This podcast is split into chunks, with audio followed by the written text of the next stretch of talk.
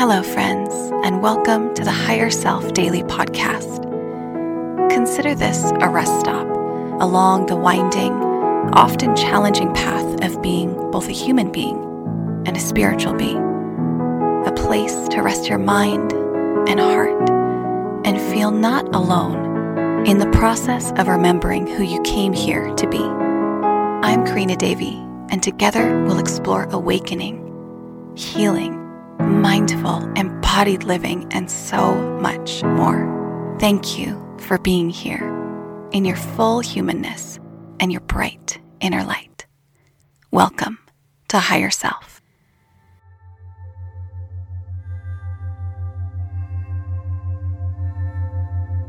Did you know that your eyes can tell you a lot about your nervous system state?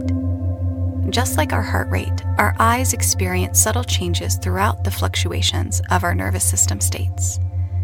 When we feel safe, our eyes can go just about anywhere. We can swivel our heads and take in the scene, make eye contact, let our eyes dance from one point to another, or focus easily on the task we want to complete. There are two primary ways our eyes shift with our state where they're located in our eye sockets and their mobility in relation to what we're looking at.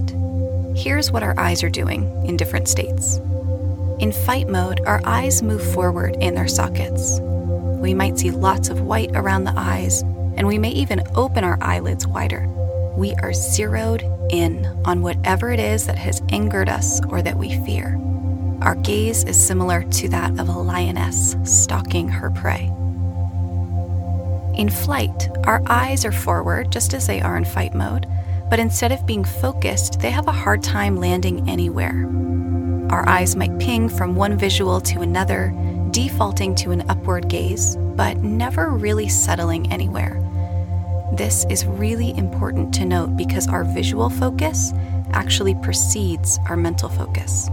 Focusing your mind starts with focusing your gaze.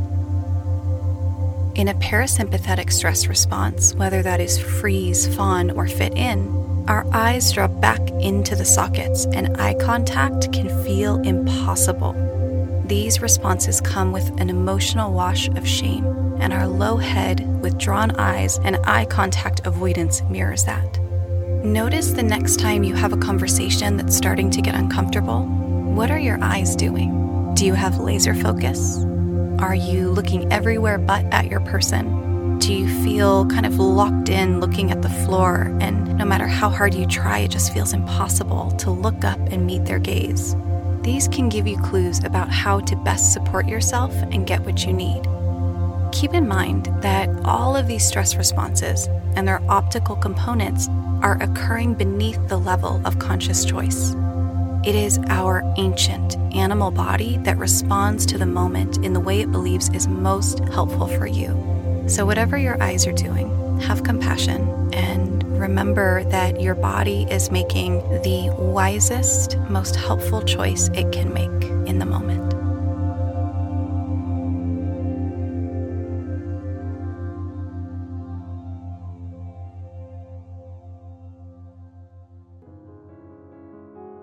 Thank you for listening and spending this time with me.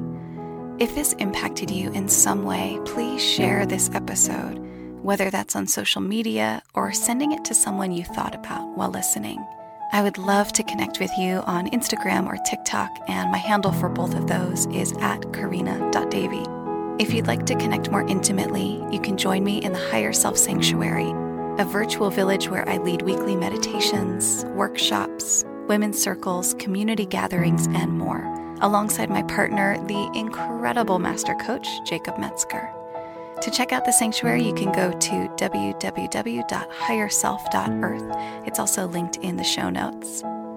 And if you'd like to work with me one on one, you can book a session at karinadavy.com. You'll also find information there about courses, in person retreats, and other offerings. If you're enjoying this podcast, leave a review so that we can reach more of the people who are looking for this space. I'll see you tomorrow.